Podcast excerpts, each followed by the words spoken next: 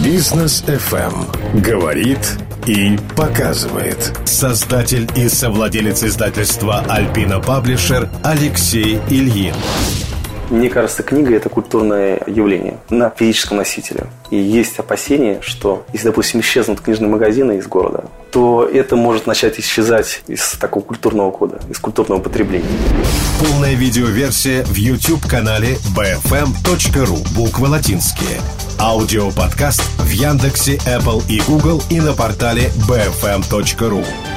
У нас в гостях Алексей Ильин, основатель и совладелец издательского дома «Альпина». Строго говоря, там сейчас есть три редакции, три линейки. «Альпина Паблишер», «Альпина Нонфикшн», «Альпина Диджитал», еще теории и практики. Не это важно, это все равно «Альпина». В 1998 году Алексей работал финансистом. Финансовый кризис оставил его без работы, и вместе со своими друзьями он превратил в работу хобби – а хобби, как я понимаю, были умные книги. Да, это так. Дело в том, что я был биржевым спекулянтом, и я и мои коллеги с Симу читали очень много книг, профессиональных финансовых книг на английском языке. Мы их заказывали из Америки, они шли месяц или два, и каждая книга стоила там 100 долларов.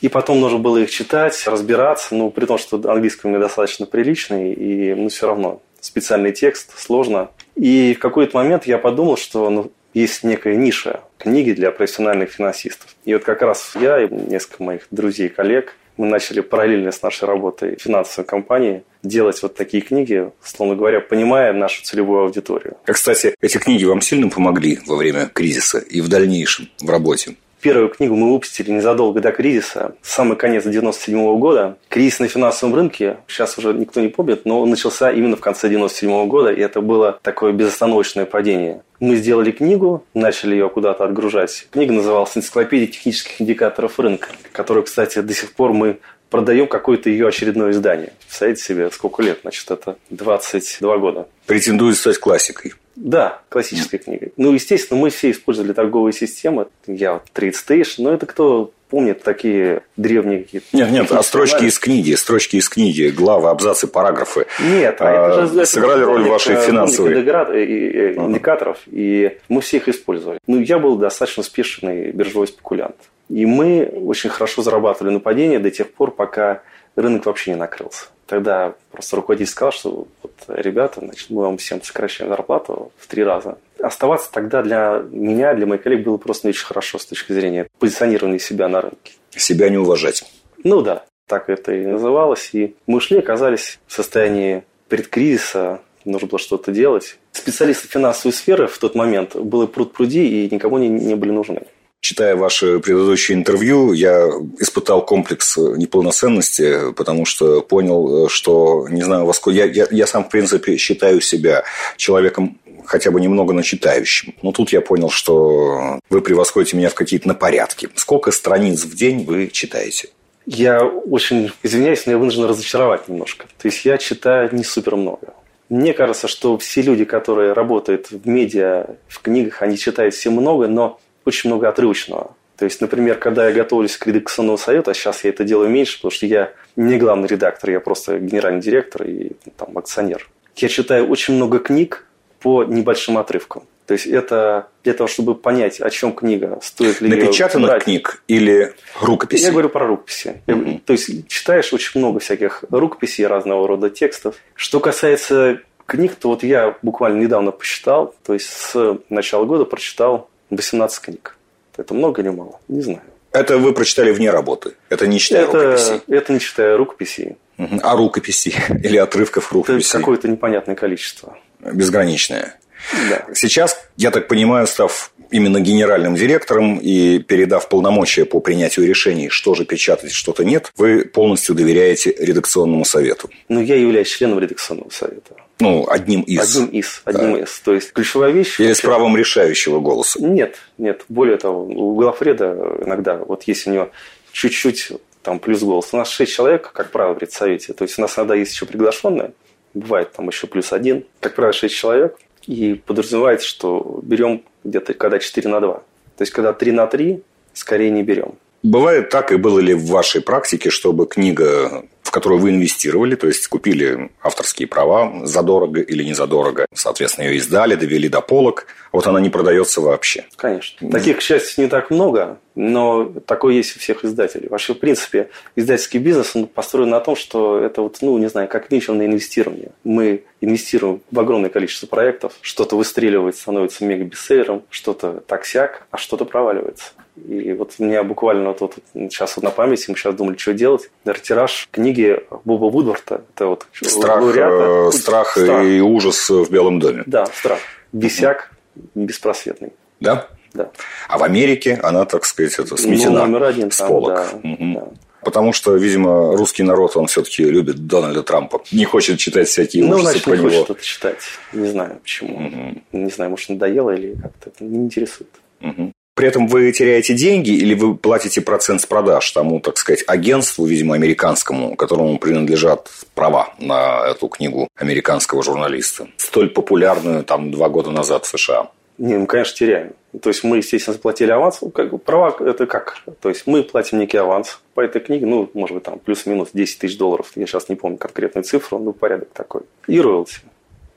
И то есть потом мы напечатали тираж 10 тысяч. Это уже чисто ваши убытки. Да, не говоря о том, что мы это перевели. Это значит хороший переводчик, редактор, корректор, верстальщики, дизайнер, потом склад, маркетинг, дистрибуция – это огромные затраты. И с учетом того, что просто это рассасывается в целом по портфелю, потому что есть бестселлеры, есть у нас дойные коровы, то, что называем, есть какие-то книги такие стандартные. Ну, Лобковский и Зыгорь. Недавно перекидывал, у нас порядка 15 наименований книг, которые мы продали тиражом больше 100 тысяч. С какой цифры книга начинает приносить прибыль издательству? Как правило, со второго тиража. То есть первый тираж для нас, как правило, очень низкорентабелен. Очень часто это рентабельность близко к нулю. Ну, бывает, конечно, по-разному. И чем толще книга, если она переводная, тем ее дороже перевести. Зависит от того, кто автор, какой аванс, какие роялти. Здесь очень много переменных. В целом, как правило, первый тираж низкорентабельный. Ну, мы стараемся, чтобы было где-то рентабельность порядка 50% все-таки. Но основной доход... 50, это извините, это не назвать низкорентабельный. То есть вы стараетесь, но может быть ноль при этом. Да. То есть 50%, процентов, если весь тираж будет продан за короткий срок, да? Да. То есть если продано... это будет сногсшибательный успех. Если это будет нормальный, скажем так, э, успех. То есть если, как мы хотим, нужно продать в течение года первый тираж, значит, это плюс-минус 50%. И это считается только прямые издержки. То есть это не считается там затраты на офис, на маркетинг, на зарплату бухгалтерии, гендиректора. Это только прямые затраты. Авторские, перевод, бумага, зарплата людей, которые непосредственно работают над книгой. Как я прочитал у вас, обычно книга э, рождается ровно 9 месяцев в среднем. От момента, когда вот издатели ее прочитали, редакционный совет решил, будем печатать, до момента ее появления на полках проходит 9 месяцев. Да, это так. Как а, ребенка родить. Да, да, есть книги, которые, конечно, вот разлетаются, потому что они попадают, что называется, в контекст общественный. Но на 9 месяцев вперед смотреть трудно. И вы рассказывали, что для того, чтобы как-то один из способов предугадывать интересы аудитории, это быть в такой интеллектуальной среде по-другому называют трансеттерами, чье мнение часто транслируется в некое общественное движение, настроение и так далее. А из кого состоит эта среда для вас? Кто эти люди? Здесь как? У нас есть редакционный совет, это, по сути... Это и есть трансеттеры. Это и есть в значительной степени трансеттеры. Потому что это не просто трансеттеры, не совсем так. Это представители разных страт общества, люди разного возраста с разным опытом. Это примерно как вот команда доктора Хауса. И мы стараемся подбирать людей в команду таких, которые максимально не похожи друг на друга. У нас там есть девушка молодая, 27-28 лет, которая имеет определенные профили интересов, интересуется живописью, сама художница. Один подход. Есть люди с большим редакционным опытом работы в разных медиа, проявления разными редакциями, например, там Гарвард Бизнес Ревью. Есть люди, которые изнутри издательства тоже, которые понимают. При этом огромный поток информации, который на нас идет. Это огромный вал предложений от литературных агентов, от издательств и от авторов. То есть это огромный поток, который мы отсеиваем. Вообще миссия издательства в том, чтобы из огромного вала контента, который есть на рынке, выбрать самое лучшее. При этом, конечно, все члены редакционного совета стараются общаться с людьми, которые могут что-то сказать интересное. Это не обязательно какие-то медийные личности. Это просто люди, которые много читают. А существует тусовка таких людей? Потому что ведь зачастую побеждает то, что признано в тусовке.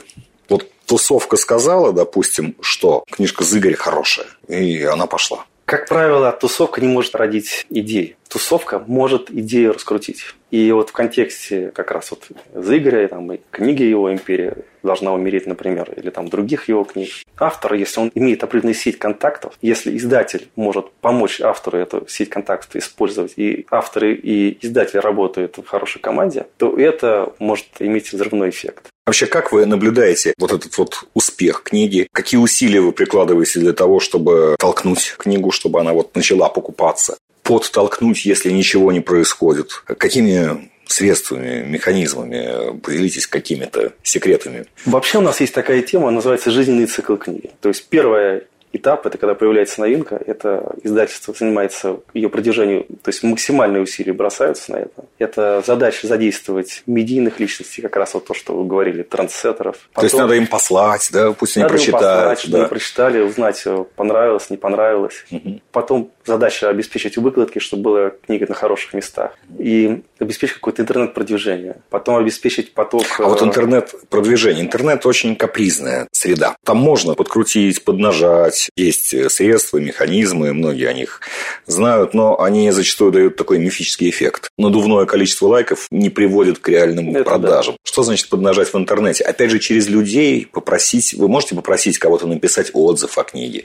Ну, из тех людей, которые да своих же авторов, может быть. Такое, есть такое, такое сообщество такое. авторов, которое само себя поддерживает. Мы, конечно, стараемся, чтобы люди писали на наши книги отзывы. Добровольно, да. Добровольно, да. То есть мы э, не платим принципиально за отзывы, но мы всячески стараемся, чтобы люди писали, кому-то дарим книги, каким-то блогерам, и это как бы является такой общей практикой. Мы активно продвигаем в интернет-магазинах. То есть есть разные специальные инструменты в Озоне, в Wildberries. И, конечно, это соцсети. То есть тоже такой канал, который не имеет... Ну, когда мы говорим про рецензентов, это именно соцсети, естественно. Да, это соцсети. Да, Где появился отзыв. Тема, это... это отзывы в интернет-магазинах. Угу. Дальше, про блогеров вы упомянули. Сказали, что, в принципе, все издательства всегда находятся в поиске каких-то новых имен, которые могли бы выстрелить. И для вас сейчас одним из критериев является, что успешный блогер как раз может быть успешным автором книги. Были конкретные примеры, где вы нашли такого блогера, он написал книгу по вашему предложению или просто так сошлось, и она пошла. Что-либо подтвердило эту теорию? Какие-то факты? Ну, на самом деле, когда человек умеет писать, есть какая-то паства, то, что у нас называется, mm-hmm это хорошо. Там либо пишет, либо говорит. Но вот самый такой характерный для нас пример, и самая успешная книга, наверное, там в России в последнее время это книга «Хочу и буду» Лобковского, которая была продана тиражом больше там, миллиона экземпляров, что является для современной России совершенно фантастикой. У нас есть определенная заметные... тематика, прямо скажем, basic темы.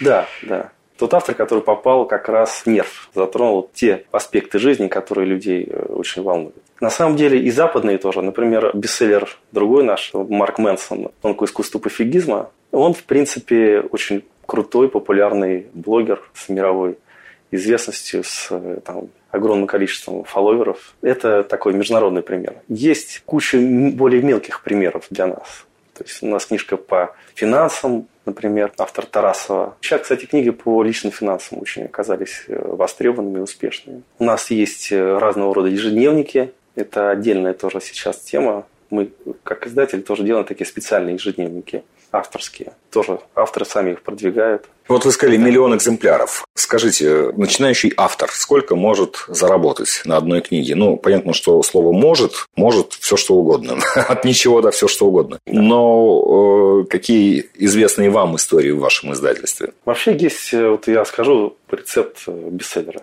базовый. Первое – это, ну, по крайней мере, в, в нон-фикшене. Я не говорю про художественную литературу, это немножко другой рынок. Мы сейчас тоже туда заходим, но там все по-другому. Главное – это тема.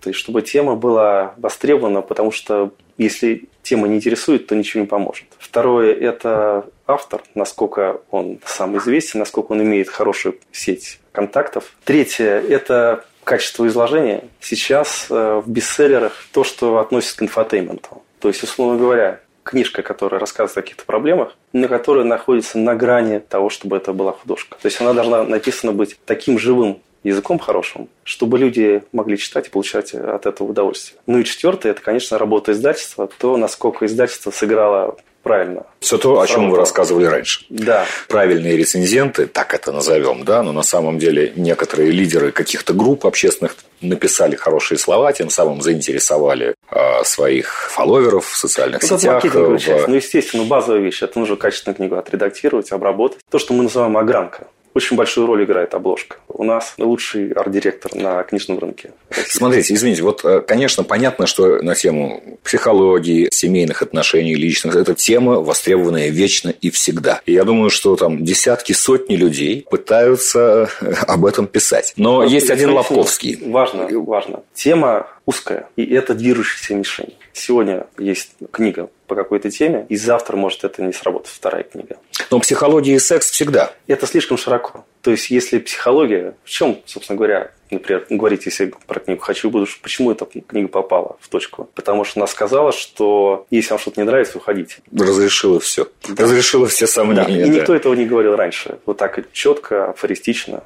Вот. Это сработало. Ну, плюс это вызвало споры, потому что это, в общем-то, нельзя назвать на данный момент общепринятой точкой зрения. Да, но с другой стороны, она, значит, просто срезонировала и поэтому сыграла. Хорошо. Сколько же может заработать автор от и до, если книжка состоялась, если ее начали читать, ну, хоть в каких-то количествах, потому что мы понимаем, что миллионные тиражи – это абсолютное исключение. Ну, начнем с того, что многие книги издаются на заказ. То есть автор приходит и говорит, что... Я просто хочу, чтобы это было. Да, то есть... И он несет все было... расходы в этом случае. Все. И еще маржу дает издательство, и как бы получает весь доход с продаж. Угу. И у нас тоже есть подразделение, которое занимается изданием книг на заказ. Это отдельная редакция, которая работает с такими. А вы кого угодно напечатаете или нет, никак никого нет, угодно? никого угодно. То есть есть те издатели, которые издают кого угодно, мы не издаем кого угодно даже за любые деньги. То есть это вопрос репутации. Понятно. Такие авторы, кстати, коль мы сбились с темы, они, как правило, остаются в убытках и, так сказать, просто реализовали себя, поставив книгу, да, кто-то ее прочитал, кто-то ее не прочитал, она осталась. Есть среди таких авторов, которые сами пришли, говорят, напечатайте нашу книгу. Среди них есть те, которые на этом заработали. У нас, я, честно говоря, не знаю, то, что мы не берем в редакцию, то есть мы не верим в просто коммерческий успех и делать на заказ. Насколько я знаю, чтобы потом как-то выстрел стал это мега-бестселлером, нет, но я думаю, что там были успешные проекты, и люди зарабатывали. То есть э, зарабатывали, ну, скажем так, это, наверное, суммы в лучшем случае сотни тысяч рублей. А сколько можно потерять на этой затее? Ну, потерять, условно говоря, все затраты. Ну, а сколько ну, это примерно? Вот, допустим, так сказать, скромный человек, давайте сделаем там 3000 э, экземпляров. Насколько ему это обойдется? Ну, грубо говоря, 100 рублей за экземпляр. 300 тысяч. Угу. Цена вопроса. Да, ну, то есть, как ну, это критический случай, когда не продано ничего. Но такого практически не бывает. А вы, когда к вам приходят и на заказ хотят опубликовать книгу, вы, так сказать, рекомендацию даете, оцениваете, вот посмотрев, говорите, вы знаете, это будет практически вот все, все деньги, вы не вернете ничего. Или наоборот, вы знаете, у вас есть шанс там, что половину тиража можно будет продать. Мы говорим, как да, есть. Даете такую мы оценку, говорим, как да? Есть, конечно. То есть а... мы даем свое экспертное мнение. То есть, ну, понятно, понятно, это только рекомендация, да, это только оценка. Вы свой бизнес считаете рискованным? Вообще он является рискованным? Все-таки вы все время инвестируете в будущее. Вы сначала, как, в общем, пахарь на земле, сначала вы вкладываете. Урожай будете собирать, если будете, спустя большое время. Вообще, мне кажется, что любой бизнес э, рискованный. Так, если быть честным и объективным, то книжный бизнес, он не самый рискованный. Вот ничего сложнее ресторанного бизнеса вообще, мне кажется, нет. Хотя, казалось бы, люди всегда ходят и едят. Да, но огромная конкуренция, и то сегодня это нравится, то сегодня одно модно, завтра другое модно. Я живу просто в районе Патриков, и я просто вижу, какая ротация ресторанов в районе. И это, собственно говоря, везде в мире. С книгами то, что очень много разных проектов. При всем при том, что есть какие-то супер бестселлеры, есть какие-то там дойные коровы, но в целом доход он распределен по большому портфелю. И это дает издателям устойчивость. Но, тем не менее, тем более вот сейчас пандемия, когда не работали магазины, три месяца вообще ничего не продавалось. Понятно, что там Озон и Wildberries что-то там такое рассылают, но ясно, что мы знаем, что это цифры абсолютно не те. Но это чрезвычайная ситуация. Хотя я редко слышу о, о банкротствах э, издательств, что, мне кажется, кажется странным, потому что это абсолютно каждый раз. Это рисковый проект. Каждая книга. Так и есть. Ну, просто мне так кажется, что когда издатели какие-то там умирают, то это проходит очень тихо и незаметно. Мне кажется, так же и с э, кучей разных бизнесов. Просто на российском книжном рынке не так много очень крупных игроков, ход которых с рынка был бы таким общественно значимым. Очень высокая степень концентрации. Я думаю, что первая десятка издателей, она контролирует, э, не знаю, наверное, 80% рынка. Смотрите, вы финансист изначально, который, ну, все-таки издательство – это, ну, можно сказать, такой креативно-художественный бизнес, но креативно-художественный. Стали ли вы богатым человеком? Вы говорите, на бирже вы больше не играете. Если сравнивать два пути, что могло бы вам принести в итоге больше денег? Я не говорю про больше удовольствия, здесь ответ очевиден, раз вы занялись именно этим. Знаете, я не считаю себя богатым. И ну, компания достаточно большая, я там не скрою, что оборот примерно 1,4 миллиарда за прошлый год. Для российского книжного рынка это достаточно много. Но я считаю, что, скажем так, я просто считаю, что достаточно успешный человек. Что я смог построить жизнь так, чтобы получать удовольствие от процесса. Вас гнетет риск? Вы не живете с домокловым мечом, что сегодня вы там начали производство вот какой-то там очередного портфеля книг, наверное, взяли на это кредиты, я уж не знаю, это ваше дело рассказывать об этом или нет. нет И нет. что завтра они все подряд, 80 из 100 из них не продадутся. Как правило, такой дилеммы нет. То есть есть в целом некоторые угрозы для отрасли, которые сейчас всех волнуют. И это, с одной стороны, кризис торговых сетей, прежде всего офлайновых. Магазинов. Магазинов, да. Есть большая проблема с платежеспособностью. Это вот сейчас после пандемии, собственно. Да. То есть не было, до пандемии этого не было. До пандемии Или это было? Многие торговые сети как-то перебивались с хлеба на воду, там задерживая платежи, но потом как-то расплачивались. То сейчас просто мы ожидаем, что будут банкротства. И вы в том числе от магазинов не сможете получить деньги, да? Да. И да. продавать будет негде. Сейчас очень сильно перераспределяются продажи в онлайн. Но и... бумажных книг, да, я бумажных читал, книг. вы рассказывали, что несмотря на всю, так сказать, цифровизацию нашей жизни, все-таки люди до сих пор предпочитают бумажную книгу, это факт, причем это даже, это, это даже везде, в Америке где-то, где самый большой процент был, достигло, да. электронное чтение достигло 25% и да. стало падать, то есть этот предмет все равно он... Э, ну, я имею в виду то, что бумажные книги продаются через интернет. Я понимаю, да, но именно бумажные. Именно бумажные. Да. И это большой вызов для всей книжной отрасли. И сейчас такой очень напряженный момент. И еще непонятно, чем все кончится, потому что сейчас, понятно, есть мораторий на банкротство. Книжную отрасль включили в список пострадавших. Угу. И будет понятно, чем все кончится уже только ближе к концу осени.